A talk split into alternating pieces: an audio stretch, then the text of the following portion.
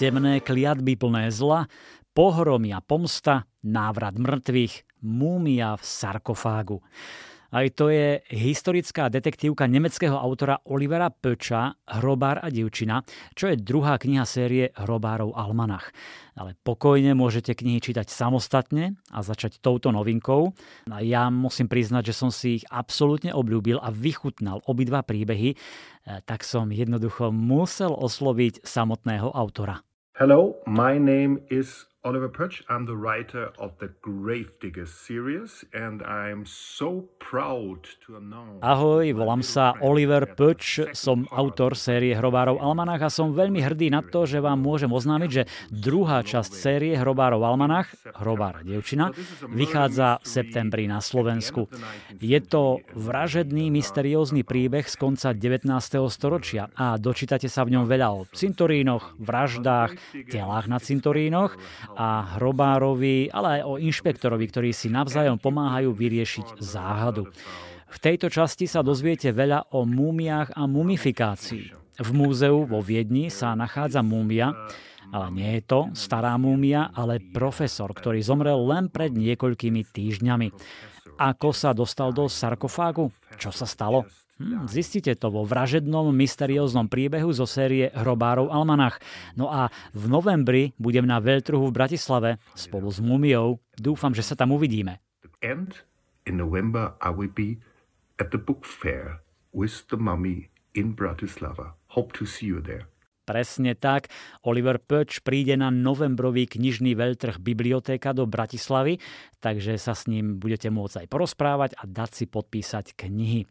Ale späť ešte k tej novinke Hrobára devčina, v ktorej sa dostaneme do Viedne v roku 1893. Chvíľami počujete konské vozy, balčík, cítite cigaretový dym v kaviarniach, no a do toho kuriózny prípad v múzeu, mŕtvola slávneho profesora a staroveká kliatba výborne poprepájané linky, skvelé vykreslené historické pozadie. Peč v tomto naozaj majster opäť vytvoril mix faktov a fikcie, zasadil to celé do historickej reality a vy máte chuť veriť mu. Je to zábavné, znova sa stretávame s inšpektorom Leom, jeho priateľkou Júliou a samozrejme hrobárom Augustínom Rotmajerom. Spoločne čelia záhadným vraždám, ktoré na pohľad nedávajú zmysel a nejako spolu nesúvisia, no postupne odkrývajú indície, stopy a blížia sa k vyriešeniu.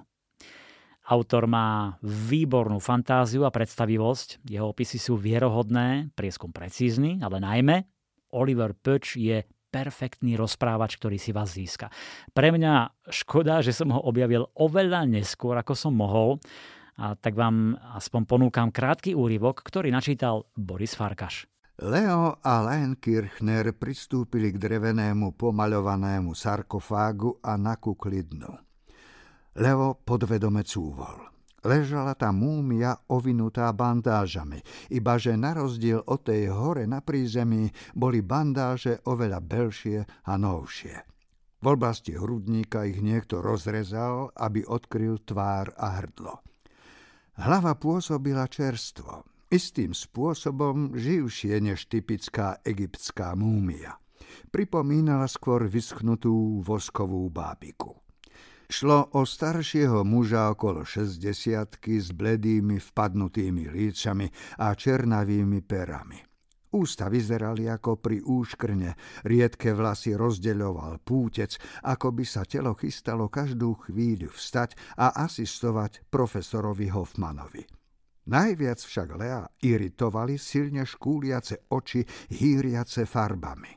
V pološere mu chvíľu trvalo, kým pochopil, že sú to dva smaragdy osadené v zlate.